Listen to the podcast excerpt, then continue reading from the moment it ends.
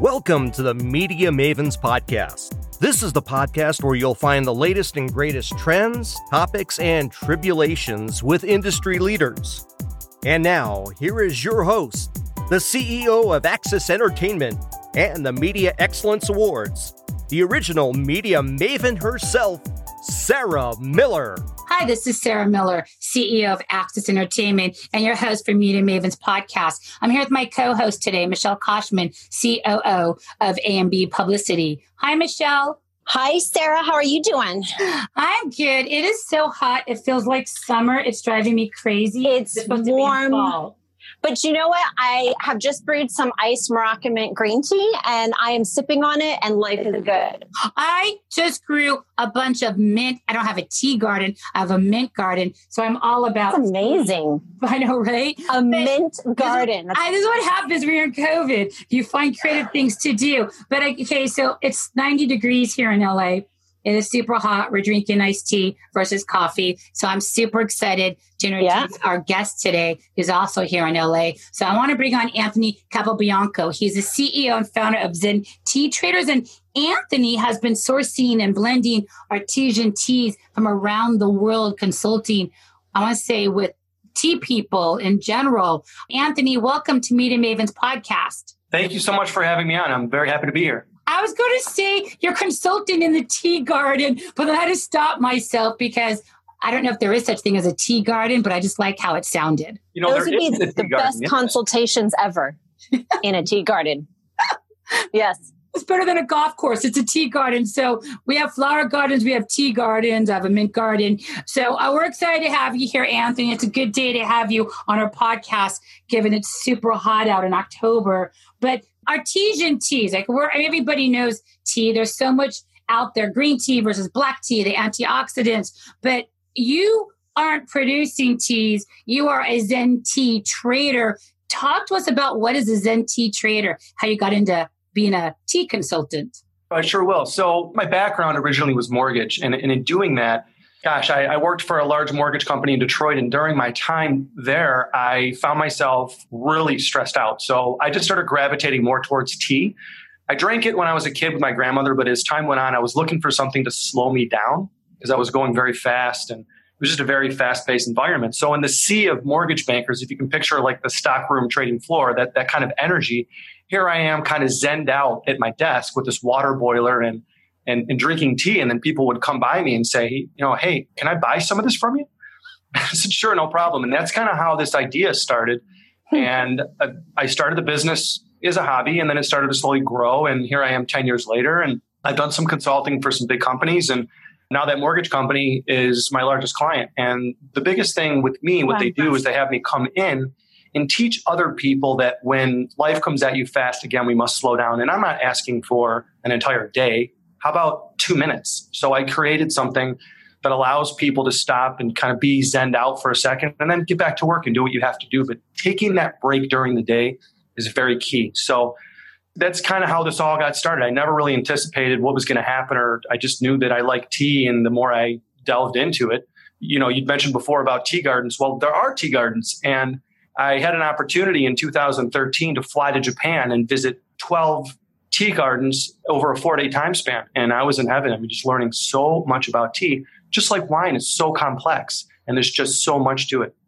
Zen tea traders. I mean, are, are you just a tea consultant around the world, or so are you have, actually dealing with blending and selling and making teas? So, a couple things. One, I have a brand, Zen Tea Traders, and what I do is I import teas from around the world. I work with farmers in Japan, Taiwan, India, and China and I source teas and I sell to restaurants, coffee bars, hotels, and now corporations. I also have a website. It's zenteatraders.com where I have a retail space where people can buy tea online and enjoy in their house. And then on top of that, I'm also a consultant. So companies will reach out to me and um, I've gone to different food shows and whatnot and helped companies out of India, Japan, different organizations with whatever it is that they're looking for in the tea industry in the United States. So that's kind of what I do in a nutshell. So Fantastic there's, there's a lot of like, you know, everybody's like caffeine. There's like caffeine versus tea. You got to pick a side of the caffeination that you want to be on. And so a lot of like, I always drink tea in the summer, coffee in the winter, or vice versa. And we always, everybody wants the caffeine, but the health properties they always say caffeine is good for, you know, stimulation, metabolism, all these things. But there's really so many health properties to teas. Can you talk about this? Because I'm always between black tea and green tea. Which one is better for you? Which one has more properties? And if you're sourcing all these teas around the world, I'm assuming your wealth of tea knowledge is not just beyond making the tea, but the health properties and nutrition properties behind the tea has to be tremendous that I think most people aren't aware of. Well, I'm, I'm not an encyclopedia. My only pun for the day, I promise. But I will tell you that I do know a lot. And for myself, and in, in, going and speaking with the farmers, and I've done judging for different expos and whatnot, different iced tea championships and whatnot. Yes, there is such a thing. To answer your question about about caffeine and tea, think of it this way: When was the last time you heard somebody say to you, "I have really got to kick this tea habit"? Right? Never. Yeah. Never. Never hear that. Right. And I tell people, listen, I don't want to take your coffee away from you. However, let me do this. Let me add a little bit of tea into your life and see how you feel. Why? Because tea is what I call clean burning energy. Let's take matcha, for example. Hmm. A lot of people, there's this whole matcha hype right now, matcha craze, right? Why? Because matcha is like a Red Bull with no crash, meaning that it brings you up and it levels you out. The two properties you're going to find in teas are caffeine and something called theanine. What is theanine? It's an amino acid. And what that amino acid does is it stimulates a part of our brain that puts us in a meditative state. So you have the, the caffeine that takes you up and the theanine that levels you out. So therefore you have clean burning energy. And that is why Buddhist monks meditate on tea because mm. it's more of a Zen effect where you can, like, if you're at the gym, you drink tea. It helps you focus on concentration of putting your mind to your muscle or whatever exercise you're doing. If you're you know you have a project you're working on with you have a couple computer screens in front of you. Whatever you're doing it helps you enhance your focus and your energy so that you're not crashy you're not jittery. It's again clean burning energy. I want to go into what tea is exactly because a lot of people aren't really sure. Wait, can we wait not to cut you off but just want to kind of finish full circle just yeah please, for my own benefit i get what you're saying. People have that oh my god oh my god. You're like all jacked up on caffeine and coffee or tea, you have that clarity, which I love as a, you know, big tea fan. But this is a stupid question, I think, for a podcast. And maybe you guys can answer this for me is that matcha tea, I understand the properties is clean, is good for you, it's healthy, but all the matcha tea you see at Starbucks, Coffee Bean, across the board, there's so much sugar and stuff in this that they dump into these drinks. I think it almost defeats the purpose of drinking green tea that's healthy for you. Is that a misconception? That's correct. It's it's like coffee, right? You can go and drink a coffee and it's not bad for you, but when you start putting all this stuff in it to to cover up the flavor because it's too strong, the sugar, the you know all this other these flavorings and whatnot, it defeats the purpose. So I'm not a matcha tea fan because every time I've had matcha tea, there's so much stuff in it. It's not pure right. tea. Exactly. There's many different grades of matcha. One of the things that you run into is, and I'll just give you a quick tip, is that you want to look for a deep, vibrant green color. If you see a yellowish hue and or a brown, it's going to be very bitter and it's a lower grade or lower quality. So you do have to put a lot of stuff in it to cover up the taste of it. It's going to be a little vegetal, grassy, delicately bitter, but it shouldn't punch you in the face where you're like, oh my God, this is like medicine. That is when you have a lower grade quality matcha. Mm. Okay, and I know you have a interesting. You, I know you want to move. I know Michelle understands this way better than I do. I love this girl, but I know you want to go into another subject, and I, I don't want to. You know, I want you to stay on the same trajectory on this conversation. But you talked about the colors of green, yellow, and everything's usually bad. Tea leaves, like there's a lot of tea places. You'll pick out which leaves you want and which tea you want. You smell it, you look at it. That's much better than buying tea bags at a store, correct? Fresh, organic is always better in vegetables and fruits. Does that same rule apply to tea? Yeah, because the this the, the tea bag form that you're seeing, or as I like to say, tea sachet, they they actually certain bags use a chemical that is it, you'll find it in the bag. So then you want to make sure you're drinking clean tea, and and the lower grade teas are generally reserved for for tea bags. Ah, hence the tea strainers the little tea strainer funnel thingies. Right, and those are great because you can you can have a full leaf experience. The whole thing that happened with the tea bags was a mistake, anyways. It was an accident. There was a, a trader, I believe, in the 1920s, and what what happened was he wanted to display his best teas. So what he did was he put it into a silk pouch and sent it out to some of his clients. Client got it, opened it, didn't take the tea out of the silk pouch, thought, oh, this is a great idea, dropped it right in the water, and there you go. The tea bag was born. Wow. wasn't meant to be. It just kind of happened. Ah, interesting. Now, I have a question because I loved also drinking yerba mate tea, and I have a metal bombilla. And every mm-hmm. once in a while, I'll pull that out somewhere, and everyone's like, "What is okay, that?" Michelle, you got to explain what that is. We're on a podcast, I know a TV show. You got to explain that. Well, it's it's a metal straw that you use to drink yerba mate tea. It's it's like a South American kind of thing where they would hollow out stalks and twigs, and they, so you could put the loose leaves into the drink, and it would sort of filter it for you. So is that correct? How I'm understanding it, Anthony? Yeah, the simplest way to say is if you picture a metal straw, and at the end of the metal straw, it's got a little enclosure with some little holes in it. And what that does is that filters out the leaves because inside the gourd that they've carved out, they line the bottom of the gourd with the yerba mate, which is a leaf and it's full. And so therefore you have the straw with the strainer already in it. And you don't drink it boiling. And what'll happen is you'll you'll drink it, you'll you'll use really hot water, but it's not boiling because you're drinking through a metal straw. And the tradition is you're in a circle and you're at the beach and you just pass it around to all your friends and everybody enjoys it. And it's kind of a tradition. And you'll see people with, you know, water all day long, just filling that thing up and drinking over and over and over. That is not, just so you know, that is not a tea. That is what we call either a tisane or a tisane or an herbal because it does not come from mm. a tea plant. Wow. It's, well, I'll tell you, it gives me a great caffeine boost whenever I do it. I don't know. It it's, one yeah. of my favorites. So here's a question for you. I love it. And I can tell the difference when I take my tea and I either strain it or I, I make it some other way versus using the bombilla. What unique tea experiences are there that kind of make this a more enjoyable process for people? Because I think as North Americans, we're stuck on a the same kind of cycle with our beverages and how we view tea versus the most prominent, obvious coffee drinks. What are these little things that might help appreciate the experience of tea more that maybe we just haven't explored? You know, I've been to a lot of uh, tea shows and coffee shows and whatnot all over the place. And one of the things that I notice is that to, to sum it up, tea is an art in my mind, not a science. And it can be drank however you want to drink it. In Morocco, they have a specific way. In China, they have a specific way. In Europe, they do it a certain way. So everybody does it differently. And again, I tell people, look, if you want to live life on the edge and steep your tea an extra 30 seconds, go right ahead. That's up to you. That is what your taste buds are telling you. There's these basic ways of drinking it.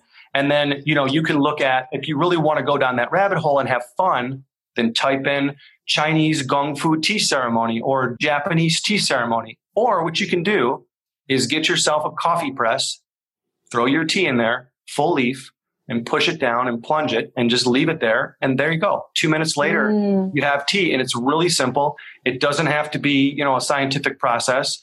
A lot of people say to me, you know, I just don't have that much time. So what I do is I try and give people the Cliff Notes version of how to have good tea and also how to incorporate meditation into your day with tea and slowing everything down because people will tell me all the time, I don't have time for it. I'm like, you can't tell me you don't have a minute and a half to two minutes. Right. Well, and it's, right. Like, it's like the French press. You just put the uh, the coffee. And it's like same thing yeah. for tea. Easy mm-hmm. breezy. Okay, so my whole tea thing is Alice in Wonderland jumped down the rabbit hole because it's always tea time. It's always five o'clock somewhere. We're talking about tea times. So, but I so I think tea has just been such a huge made as a commercial product. Everybody knows about tea, and I just think we just sometimes don't understand. There's also caffeine in tea, like other stuff. It's a healthier, more sustainable product. And so, Anthony, we kind of derailed. You're going into a conversation, and I think we took you off into our own tea garden. Let's go back to your tea garden. Then let you have a chance because I know you're trying to get a point out that we cut you off on. Oh, not a problem. So think of it this way, and I'll just going to give you like a one minute Tea 101. Okay. Picture an apple. You bite into an apple, you leave the apple out for five minutes. What happens to the apple? What color does it turn? Brown. There you go. That's black tea. So how do you compare the two? What happens is when air hits the apple, it starts to oxidize. Picture a shrub in your garden, okay, or outside, about three feet high. That's the plucking table. Now, if they let the, the shrub grow, you know, 10, 20 feet tall, it'll go that high. But who wants to get on a ladder and pick down tea leaves that high? They keep it down at about three feet tall, okay? They pick the leaves off of the tea plant. The minute those leaves are plucked, they start to oxidize just like the apple. So how do they stop the process? They put heat on it. So for example, let's take a Japanese green tea. In Japan, the leaf is picked, is flash steamed immediately. What that does is that halts the oxidation process.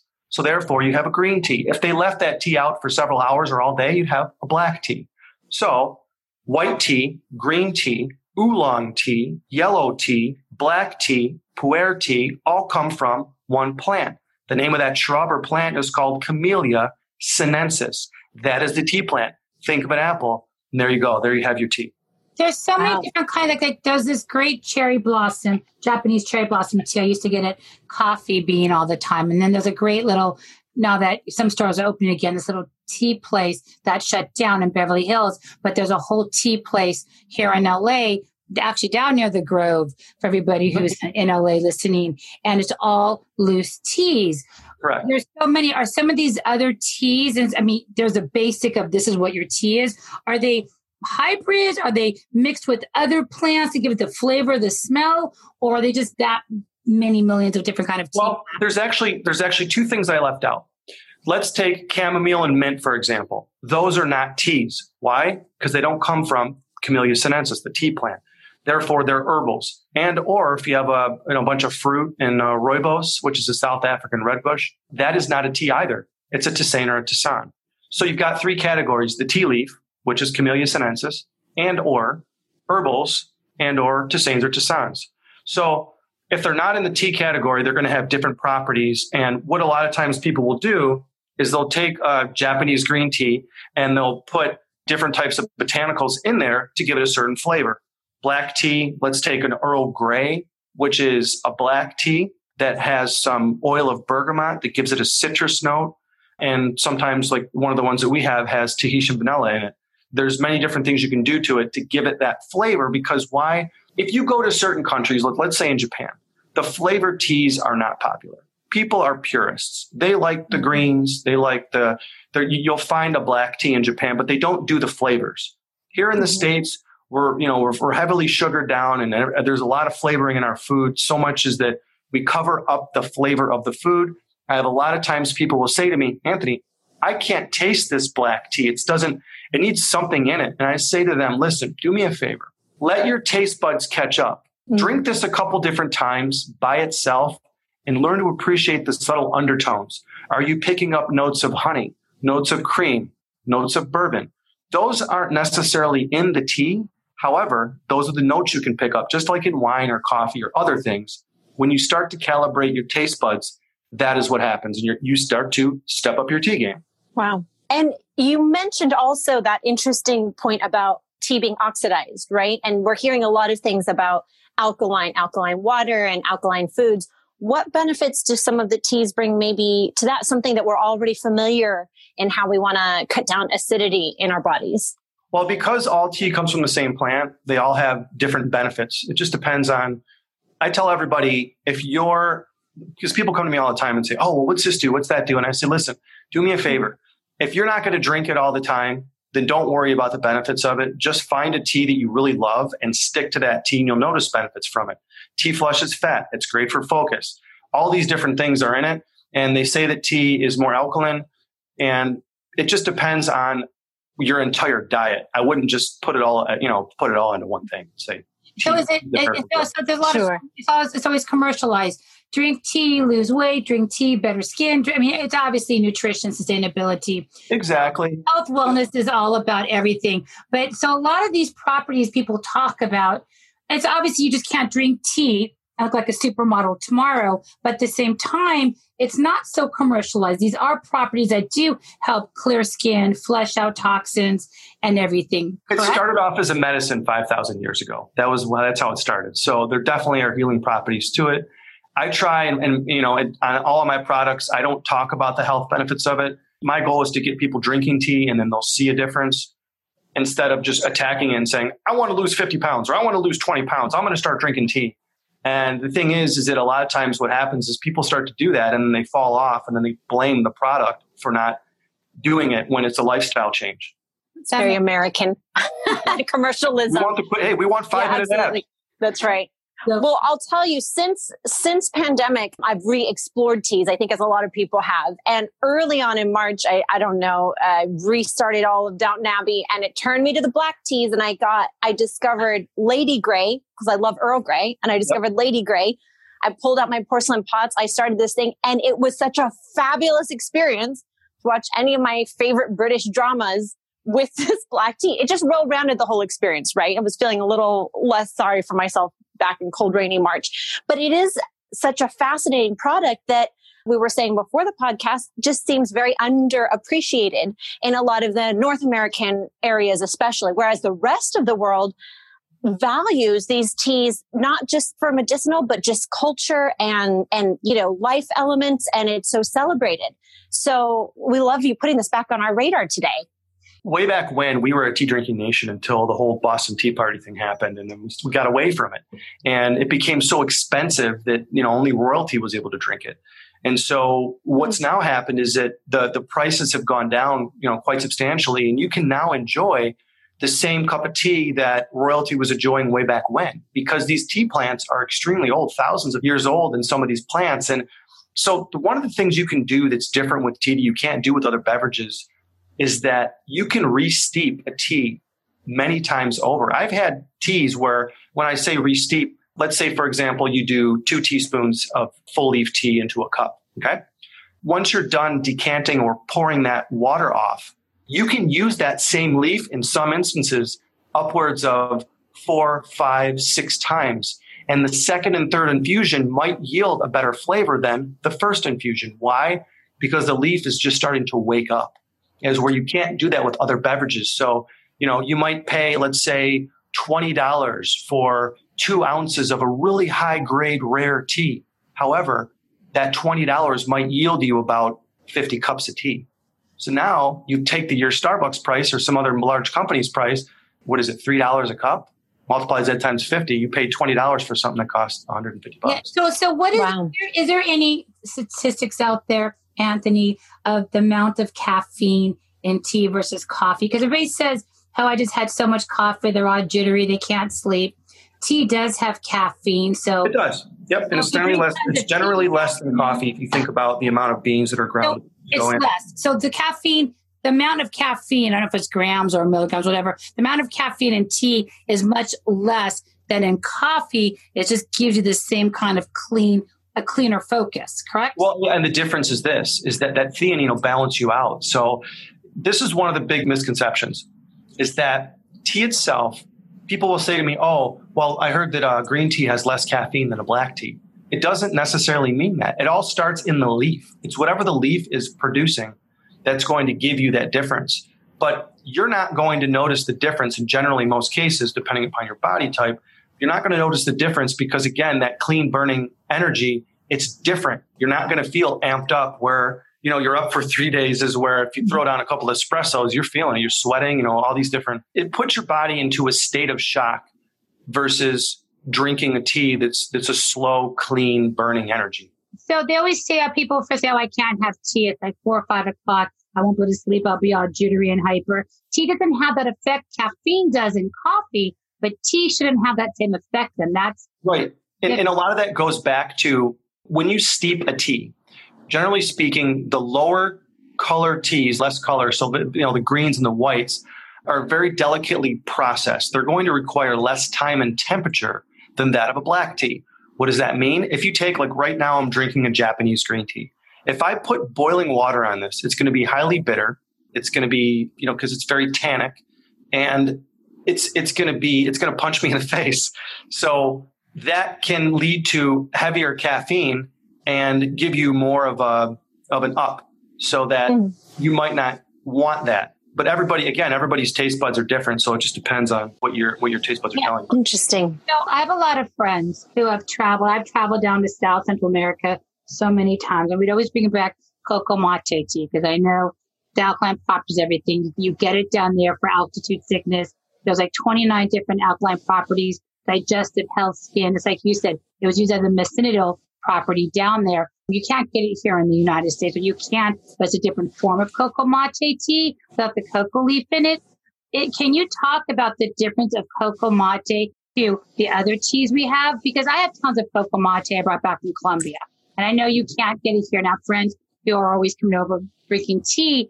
But, you know, there is obviously the history of cocoa mate tea. It has all these alkaline properties. It's healthy for you. It's just unfortunately the drug trade realized, oh, out of those 29 properties, if you make it the right way, at least eight of the properties turns into the drug cocaine. So I know people, they don't bring it here to the States, but there's so many health benefits to cocoa mate tea because people in Peru, they give it to you the whole way for altitude sickness and climbers. So it's all over the place, breaking them Mount Everest, the big places where you're getting to the altitude. Is there anything you could talk to about that? Is there any difference between that and the greens and teas we have here? Or is this really an educational matter of how good it is for you and what parts of it are good for you and why? Yeah, because I, I, haven't been able to experience it here in the States or at all for that matter, I don't know much about the Cocomate. I've heard about it. And ironically, I'm going to Colombia in probably, let's see, October 30th. So now that you brought it up, I will go there and I will report back and let you know my findings. And I will let you know the differences that I feel in between Cocomate ah, Okay, so that's another conversation offline, off recording, because I was in Colombia. So I want to talk to you about that. I'll give you some great places to go. So um, I'm going to have to put an order in for more cocoa mate from you. this is tremendous. We're running out of time here, Anthony. I'm so excited you came on the show today. You have a retail storefront. Where can people go to purchase all the teas you're bringing back and selling?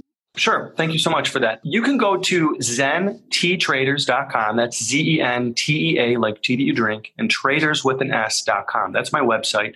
And feel free to drop me an email if you have any tea questions, if I can help you along the way, along your tea journey. And if you want something simple or you want a gift for somebody, I can help you out there. Just email me directly. And my email, and I give it out all the time, is anthony at zenteatraders.com. Really simple.